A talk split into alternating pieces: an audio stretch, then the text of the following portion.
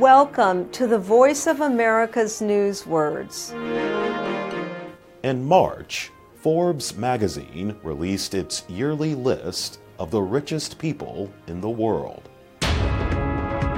Cosmetics.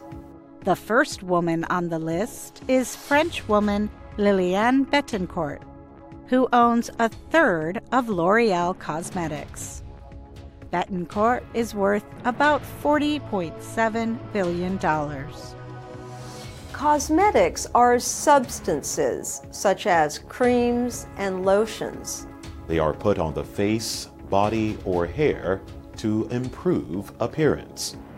Cosmetics do not change the way the body works or its structure. Now you know what cosmetics are.